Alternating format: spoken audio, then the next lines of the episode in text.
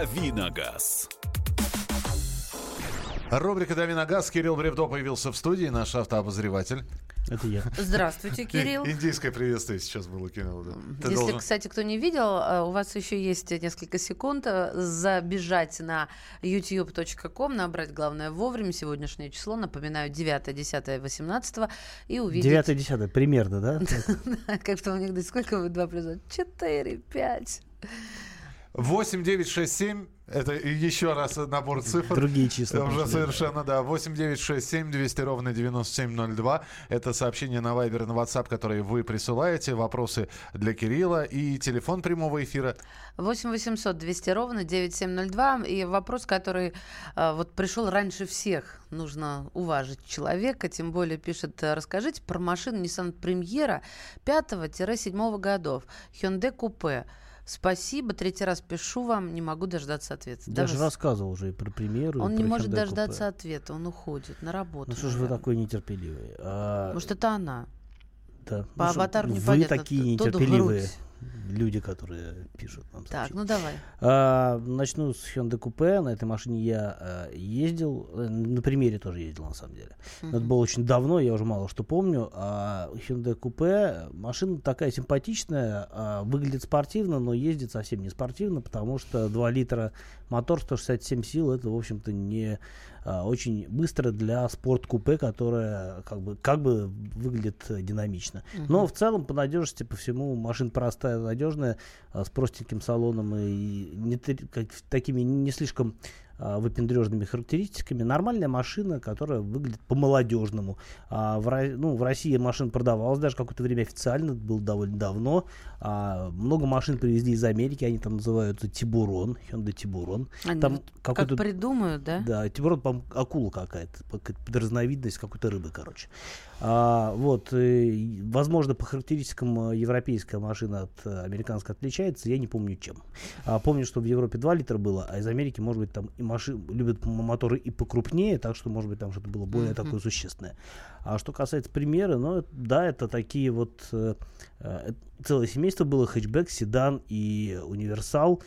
Седанов у нас больше всего, хэтчбэков практически нет. Очень редко попадаются универсалы. Моторы разные, в основном такие, 1.8, 2 литра мотор, по-моему, базовый мотор был 1.6. Там есть какие-то нюансы по надежности, я сейчас точно не вспомню, потому что машина довольно старая. Но ничего ужасающего там нет. Если, конечно, вам эта машина нравится, в свое время это было довольно продвинутое транспортное средство с таким необычным кузовом и с приборами посередине салона. Не знаю, на любителя, конечно. В целом нормальная машина. 8800 200 ровно 9702. Павел, здравствуйте. Алло, доброе утро. Да, здравствуйте. У меня вопрос к Кириллу, как к любителю дизельных машин. Хотел у него поинтересоваться и получить совет. Значит, у меня машина Opel Vectra C, пятиступенчатая, 2.2 турбодизель, пробег 350. Продавать за копейки, за 300 тысяч как-то жалко. Есть смысл вкладывать в нее еще деньги? И сколько у нее вообще ресурс двигателя? Если правильная эксплуатация и замена масла, 9-8 тысяч. Вот вы как считаете? Я думаю, что 500 000 может проездить, потому что уже прилично проехала. Но это в том случае, если сейчас никаких признаков увядания машина не показывает. Если расход масла в норме, плюс-минус, если в целом машина не дымит и так далее, значит, еще поездит. А если уже двигатель совсем наладан, дышит, я думаю, что будет тяжело ее как-то прихорошить и продать, но в любом случае вкладываться в машину перед продажей смысла нет никакого, проще скинуть на эту сумму, и пусть следующий владелец сам уже с ней ковыряется. Менять ее на что-то другое, не знаю, если вам нравится такой формат, а формат вполне симпатичный, то можно, в общем-то, что-то посвежее подобрать, ту же Вектру, может быть, с меньшим пробегом. А продавать за копейки всегда жалко, тут я с вами согласен. По поводу долговечности мотора я, конечно, прогноз не дам, потому что, опять-таки, вы не совсем указали, в каком он сейчас состоянии пребывает. Может проехать еще, может скоро загнуться, тут уже очень много разных всяких параметров есть. Но вообще дизель — это хорошо, и европейский дизель — это довольно надежно. Правда ли, что для таксистов уголовная ответственность за перевозку детей без кресла? Нет, вряд ли. Это однозначно нет, потому что иначе бы уже были такие прецеденты, когда кого-то допосадили бы. В данном случае таксист ничем не отличается от обычного водителя, потому что на них какие-то специальные правила, связанные с перевозкой детей, не распространяются. Доброе утро. Подскажите, пожалуйста, двигатель D4... HB 2.2 197. Ну, в общем, это Santa Fe 2010 года, 139 тысяч пробега. Какие могут быть проблемы с двигателем при пробегах в день? 3 километра на работу, 3 обратно. Не успевает порой прогреться. Расход доходит летом до 15, зимой до 18 литров солярки. Что-то много для такой машины. Расход вот слишком большой, мне кажется. При таком маленьком пробеге может возникнуть проблема с сажевым фильтром, потому что он должен работать, а в таких условиях он не очень работает. Его нужно прожигать, для этого нужно довольно долгое время двигаться на относительно высоких оборотах, чего с вами, скорее всего, не происходит. Поэтому я предвижу проблемы с сажевым фильтром, а если какие-то другие проблемы возможны, но это уже зависит от того, где вы заправляетесь. Я думаю, что, скорее всего, вы заправляетесь о чем-то приличном, так что, в общем, никаких серьезных проблем, я думаю, что не будет. А сажевый фильтр, ну да, это вот такая болезнь машин, которые ездят мало. Мы вчера об одной новости говорили, вот хотелось бы, чтобы ты ее прокомментировал, потому что названы автомобили, которые россияне выбирают повторно. То есть человек купил автомобиль, срок годности подошел к концу, и следующую машину, которую он покупает, это та же модель и та же марка. Ну, хорошо, модель другая, марка... О лояльности говорим, видимо. Да, говорим о лояльности. На первом месте Toyota. Неудивительно. На втором месте BMW. Неудивительно. И на третьем месте... Сейчас посмотрим. Не надо смотреть, я попробую догадаться. Ну, что-то немецкое, скорее. Тоже немцы, да, Audi. Почему? Почему Audi, не знаю. Про Toyota и BMW легко догадаться. Toyota считается надежной машиной. Скорее всего, владелец ездил на Toyota. Она его не подвела, и он готов опять купить другую Toyota, потому что у него хорошее ощущение от надежности. При этом, скорее всего, он не ездил на BMW и не знает, как должна по-настоящему ехать нормальная машина. А что касается BMW, то на BMW это такой в значительной степени фанатский сектор. Люди... любят эту марку даже без относительно ее ездовых свойств, а они, как правило, высоки. И поэтому люди, если не сталкиваются с какими-то действительно глобальными проблемами, которые их разоряют в плане владения, то, скорее всего, они готовы возвращаться к BMW. Я думаю, что Audi, на самом деле, примерно то же самое. Хорошо, там... на четвертом месте Hyundai. Это уже скорее к Toyota ближе вариант, потому что тоже надежность, тоже, в общем-то, удовлетворенность от использования, практичные машины, люди ездят, им нравится, растут в пределах марки, скорее всего, продают Tucson или что там, AX35, пересаживаются на Santa Fe. То же самое и в Toyota происходит. Продал Camry, купил Прадик. А скажи, можно почувствовать, вот если я с AX35 пересяду на Santa Fe, что я ощущу? Если ты пересядешь на новый Santa Fe, ты прифигеешь. Ну, а если можно как-то перевести на доступный язык? Ну, совершенно другого уровня машины, потому что AX35 это машина уже как бы из прошлого века. Так. Ну, не из прошлого, но так. Ну, окей, я поняла. Поколения. Вот этот посыл я поняла. Новый Santa Fe это, конечно, уже серьезный прогресс. Даже, предыдущий Santa Fe был неплох. Но новый это что прям салон. Я лично, вот ты меня знаешь, и меня как водителя ощущу.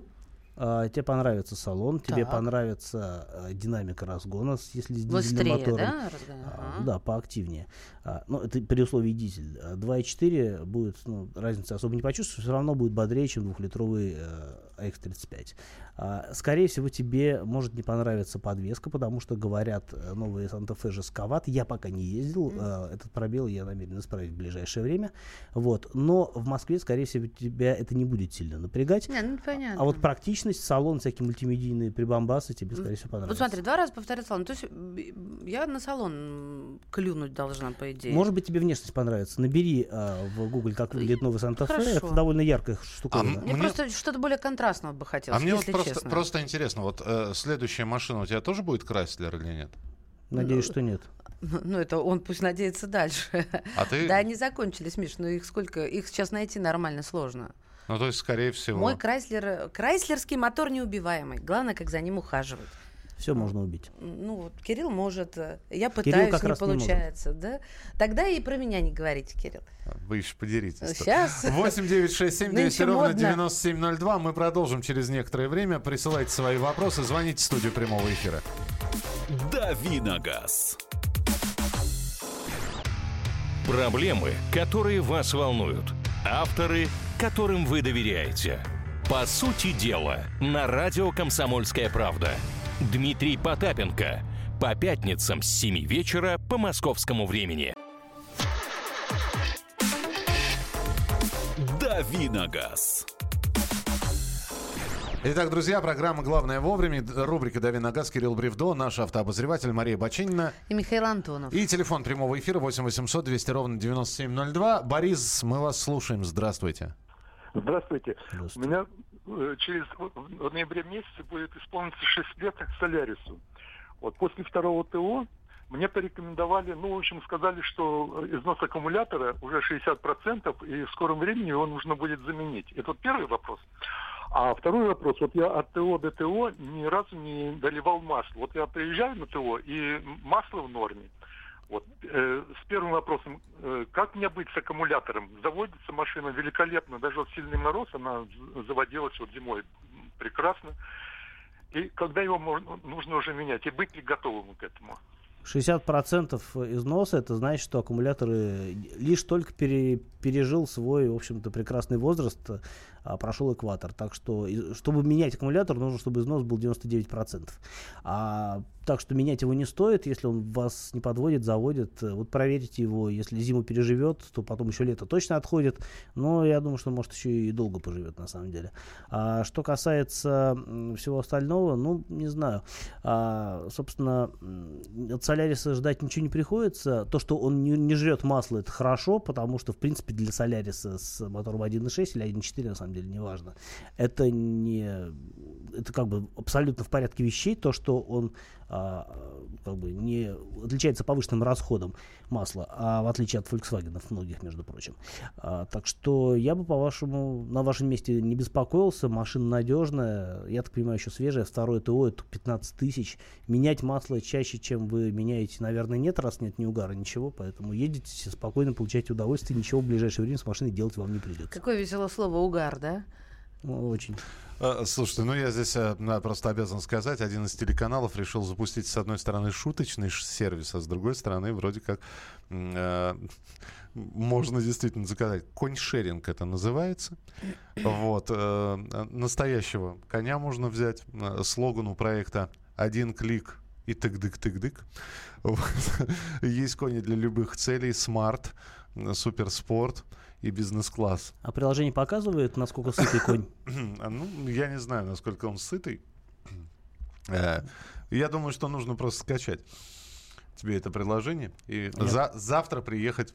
Я предложу своему коллеге Артуру Сурханову скачать. Он большой любитель каршеринга. У него есть все, по-моему, каршеринговые компании. Пусть теперь коня опробует. Ну, конь-шеринг пусть будет. 8-967-200-97-02. Что предпочтительнее, Hyundai Accent или Volkswagen Polo? Объем 1.6, коробка автомат или механика? В плане надежности, я думаю, что предпочтительнее Accent. Accent. Да, наверное, Accent, но я так понимаю, что речь идет о машинах каких-то уже не очень свежих, потому что Accent не выпускается. То, во что превратился Accent, это сейчас Solaris, а Accent это, начало там где-то середины 2000-х годов. Я думаю, что Accent понадежнее, там, в общем, нечему ломаться совершенно, да и Polo в те годы был довольно крепкой машиной, так что тут скорее надо выбирать из того, что вам больше нравится, пощупайте, посмотрите, посидите в салоне, теоретически эргономику в удобство посадки в Polo будет лучше, скорее всего, но если вам хорошо сидится в Accent, отговаривать не буду. 8-967-200-97-02. Давайте Евгений услышим. Евгений, здравствуйте. Доброе утро. Спасибо, что позволили мне задать вопрос. Маленькая ремарка.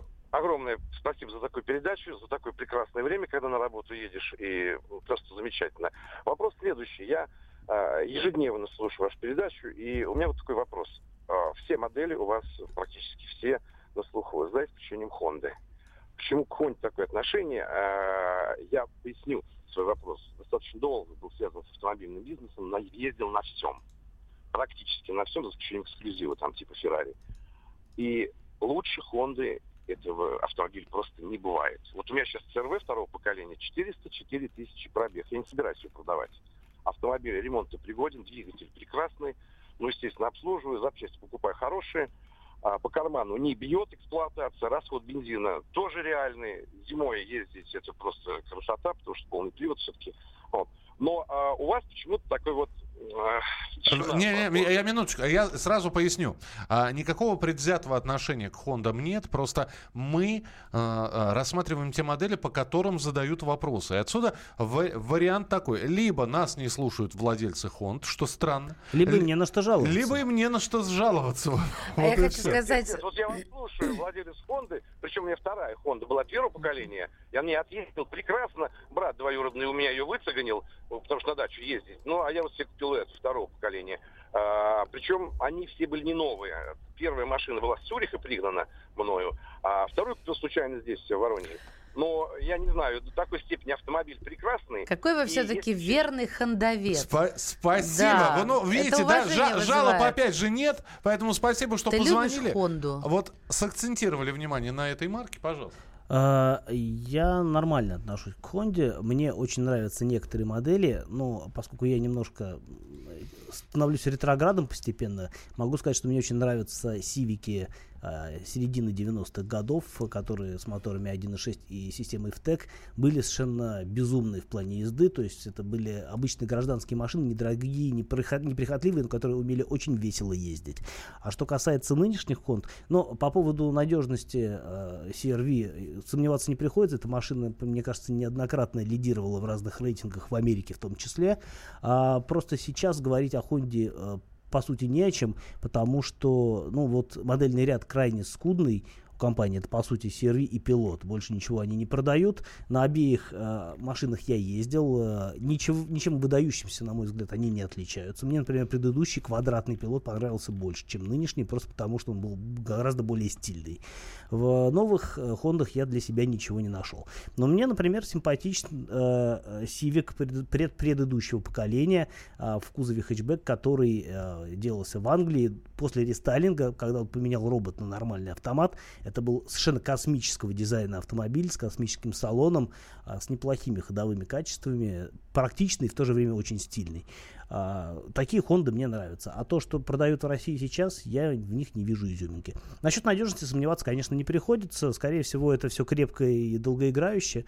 Но у меня к этим машинам сердце не лежит. А по поводу того, что я лично не люблю Honda, я вам отвечу, что у меня было два мотоцикла Honda, и оба мотоцикла делали меня абсолютно счастливыми.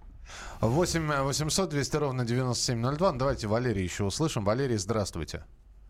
Доброе утро. Спасибо, что вывели в эфир. Очень долго звоню и не первый день. Будьте любезны, скажите, пожалуйста, Volvo XC, кроссовер такой 90. Какой лучше мотор выбрать? Но до 250 лошадиных сил.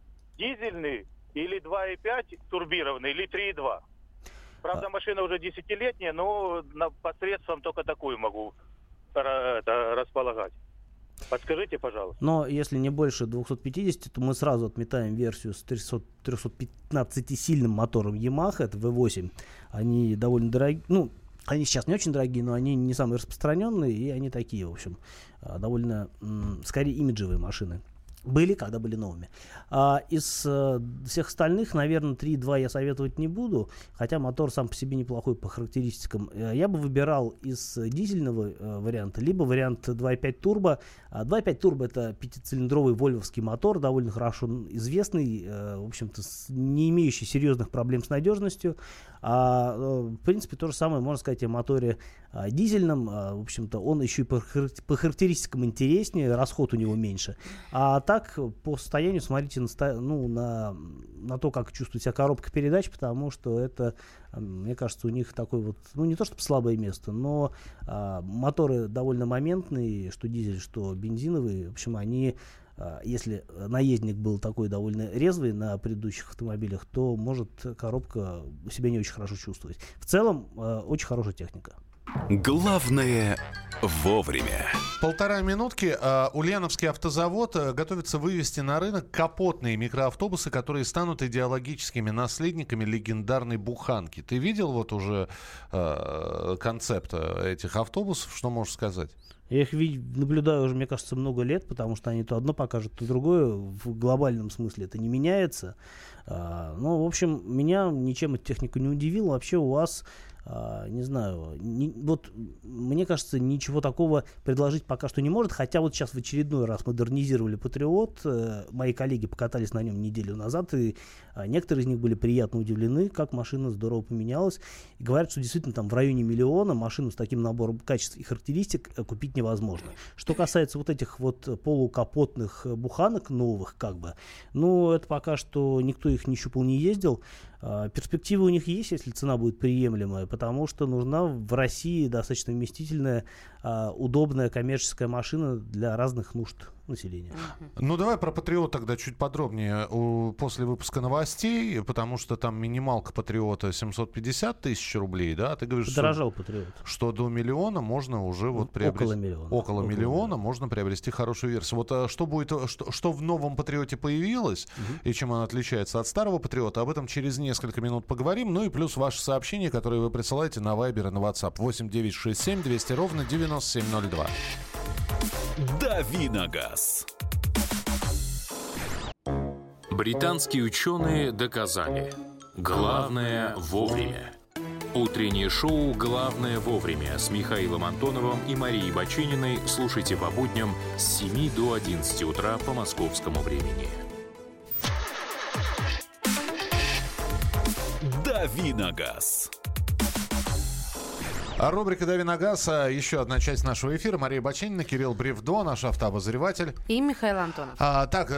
Обещал про новый УАЗ Патриот. Значит, стартовали продажи от 746 500 рублей до 1 049 тысяч рублей. У меня такие данные, что базовая версия 766 500 стоит. Но на самом деле суть это не меняет. Главное, что Патриот подорожал примерно, да, на 50 тысяч во всех комплектациях. Но, с другой стороны, он стал лучше, потому что действительно очень много изменений в машине произошло. Собственно, весьма подробный материал сделал мой коллега из журнала «За рулем» Юра Тимкин. На сайте «За рулем» уже можно прочитать все. Там действительно очень много изменений, потому что внешняя машина осталась прежней, потому что ульяновцы считают, что пусть выглядит как выглядит, да, потому что главное нужно менять внутри машины. На самом деле они правы, потому что к дизайну и раньше, в общем, особых претензий не было. Нормальная машина, классический внедорожник. А вот что касается начинки, там серьезная ревизия. Ну, во-первых, там появился, собственно, начнем с кузова, да, поскольку он не изменился внешне, он серьезно поменялся по материалам. То есть там используется другая сталь, другая обработка антикоррозионная, говорят, теперь ржаветь не будет. Посмотрим. Значит, самая большая проблема, вот если в интернете читать, да, что ржавел. Все ржавеет, да. Говорят, будет ржаветь меньше, но это время покажет. А то, что уже понятно, это то, что появился новый мотор от версии Profi. Во-первых, он мощнее, было 135 сил, стало 150, крутящий момент стал больше. И главное, теперь, собственно, пик крутящего момента приходится на зону средних оборотов, 2650 оборотов в минуту уже максимальная тяга мотор развивает. И действительно это помогает машине ездить и по дорогам хорошим, и по бездорожью. То есть она лучше тянет, легче управлять тягой. В целом характер машины действительно поменялся благодаря вот этому новому мотору. Кроме того, говорят, теперь Патриот, во-первых, едет прямо. Если раньше Патриот на прямой вот едешь, да, и ты должен все время подруливать, потому что очень широкий динамический диапазон машин, то влево, то вправо несет, и ты ее должен все время ловить рулем. Говорят, сейчас из-за того, что изменили конструкцию передней подвески, машина стала ехать прямее. Это серьезное преимущество по сравнению с предыдущей версией. Ну и еще я бы, наверное, отметил то, что более четкое стало включение передач. Коробка та же корейская, но поменяли там что-то в кулисе, я пока точно не знаю. Но стало, говорят, заметно лучше. Ну и шумоизоляция. Она прям вот прогрессирует. Если прежний Патриот был довольно шумной машиной, этот стал намного тише. 8-967-200-97-02. И 8-800-200-97-02. Олег, здравствуйте. Здравствуйте, Олег. Олег. Олег. Да-да-да. О, Олег. Здравствуйте. Да. Вот хотелось бы задать вопрос эксперту. Вот у меня Mitsubishi Pajero, 4-й коротыш. Я его покупал как вторая машина, особо его по бездорожью не мучил. Но вот удручают меня качество подшипниковых узла, вот передних особенно. Почему-то 120, там 110 тысяч, вот подшипник уже начинает люфтить и приходится его менять. И слышал, Nissan X-Trail, та же Honda CR-V, почему-то вот подшипниковые узлы сейчас стали ненадежные. Почему так делают производители? Спасибо. То подшипник ступицы имеется в виду, да? Да, подшипник ступицы, да, передний.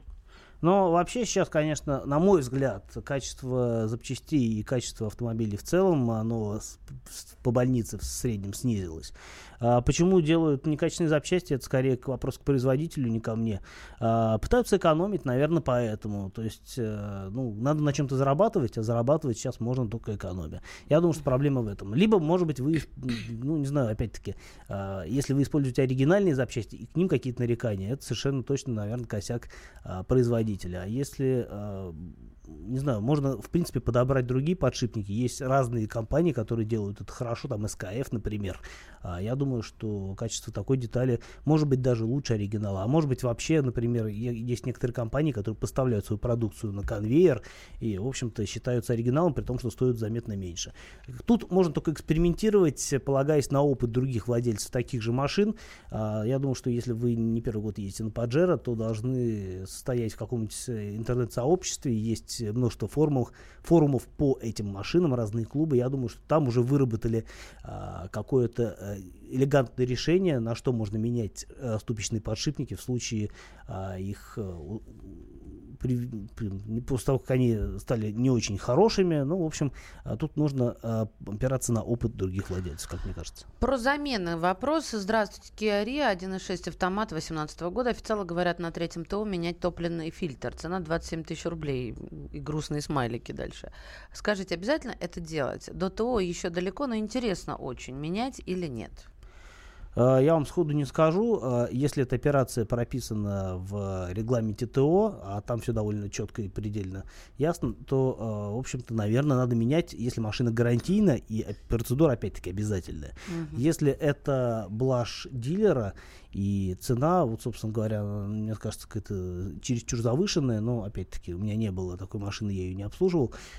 Если это блажь дилера, то можно, наверное, не менять, потому что, в общем-то, вы же из своего кармана платить будете. В общем, нужно опять-таки залезть на какой-нибудь форум, где там, на самом деле неважно, Рио ли, Солярис ли. Я думаю, что проблемы этих машин в силу их одинаковости конструкции примерно схожие, поэтому там скажут, на самом деле, развод это дилера или стороны дилера, или же действительно необходимая процедура на наших, с условием эксплуатации на наших заправках.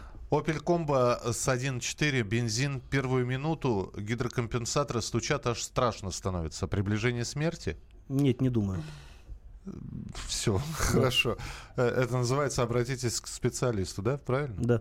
8-800-200-97-02. Александр, здравствуйте. Здравствуйте, доброе утро. Да, что хочу подытожить всю информацию, что собирал у вас, дозвонился вам. Тоже хотел выбрать сначала «Патриот». Это была весна. Он еще нового не выпускался. И все-таки посоветовали между Патриотом или там Дастером, Каптюром. Я выбрал Каптюр. Ездил, не нарадуюсь, поставил еще газовое оборудование.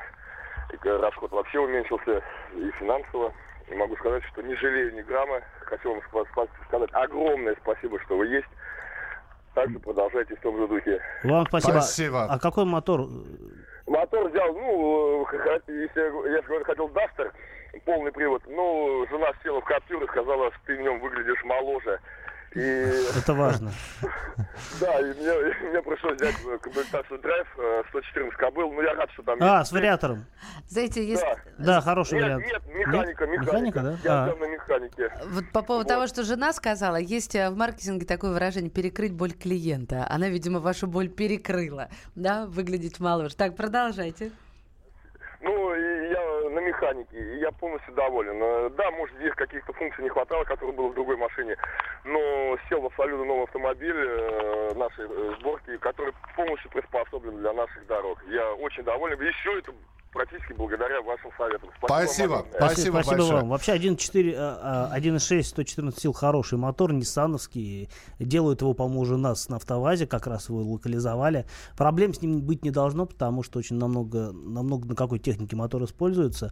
А в сочетании с механикой это еще и довольно надежный вариант. Так что вообще новая машина, конечно, кайф. Тут я могу только порадоваться за нашего слушателя.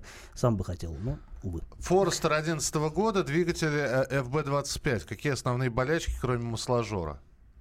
Сходу не скажу, потому что в целом техника считается надежная. Вот те горизонтально-оппозитные моторы, которые Subaru используют испокон века, они, с одной стороны, довольно специфические. Я слышал, что трудоемкие в обслуживании, например, там как-то очень непросто меняются свечи зажигания именно из-за компоновки мотора.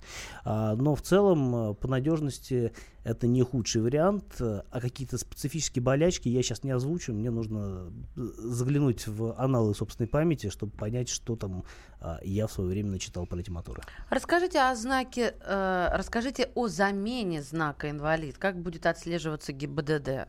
Знаешь что-нибудь про замену? Мы этот вопрос обсуждали с Дмитрием Славновым, автоюристом, который был у нас здесь в пятницу. И я для себя так и не очень понял, как это будет отслеживаться. Если раньше было все просто, условно говоря, знак «инвалид» присваивался машине, и, собственно говоря, проезжает паркон, считывает номера, понимает, что эта машина принадлежит инвалиду, соответственно, дальше ничего не происходит, то есть штраф не приходит. Теперь знак «инвалид» закреплен за персоной, которая может ездить на любой машине. На самом деле, я знаю, что, как мне говорил, опять-таки, наш автоюрист, то, что ходят люди с планшетами, видят машину, на которой висит этот знак, и ждут владельца, который приходит, и дальше уже, соответственно... Ждут. Я тоже не понимаю, как это происходит. И у меня нет четкого понимания, как работает механизм, который позволяет... Мне их не жалко. Когда я их вижу, тех, кто ходит с планшетом, мне их совсем не жалко. Около 20% камер фотофиксации в Москве являются муляжами. Но они внешне не отличаются от настоящих камер, при этом производят излучение, которое заставляет радар-детекторы на них реагировать. Вот такое заявление сделал замглавы Центра организации дорожного движения Александр Евсин. Кир, не новость. Это не новость, это действительно, если что-то решил пройтись в закромах, нет, поискать что-то. Нет, это было сказано буквально несколько часов назад. Решили напомнить. Да, это, во-первых, просто названо количество. То есть понятно, что муляжи были, но просто... Бог с ним, мне кажется. Ладно, я хотела спросить другое. Если тебя камера не сфотографировала, а ты нарушил, то же это же не обязательно 100% был муляж, да? Это просто у них какая-то частота фиксации. То есть фотографирование? Нет, она ничего не фотографирует. Муляж ничего не фотографирует. Я не про муляж. Человек... рисую картину. Человек нарушил, но и он увидел, что он под камеру нарушил. Штраф не пришел. Говорит ли это о том, что это был муляж, или просто он не попал, затвор чуть позже или чуть раньше спустили? Может быть, камера в этот момент кем-то другим была занята, теоретически. Нет, серьезно, мне интересно эта технология, как она может быть другим занята? Камера не человек. Может быть, не было нарушения. То есть, если человек видит, проехал чуть 82 км в час, а на самом деле машина завышает показания. Почему по скорости? Давайте про полосы, там, где... однозначное нарушение. Если штраф не пришел, значит, не было нарушения с точки зрения логики камеры. Так что... Камера всех фотографирует. Должна всех фотографировать. Всех нарушителей за раз. Если 3 нарушителя в 1 секунду перед ней, она их всех щелкнет. Я думаю, что да. Значит, я знаю, где муляж. Так. Просто я недавно нарушила, я не знала, где эта штука. Я тут видел недавно. Да, я нарушила прям под камеру. Думаю, все, штраф, это по выделенке. Значит, муляж. Мы продолжим, но уже завтра. Кирилл, спасибо тебе большое. Это была рубрика «Дави на газ». Продолжение через несколько минут. Программа «Главное вовремя». «Дави на газ». Магеллан прошел вокруг света за 3 года. Его знает весь мир. Фок и Паспарту потратили 80 дней, и про них написали книгу. А с нами это можно сделать всего за полчаса.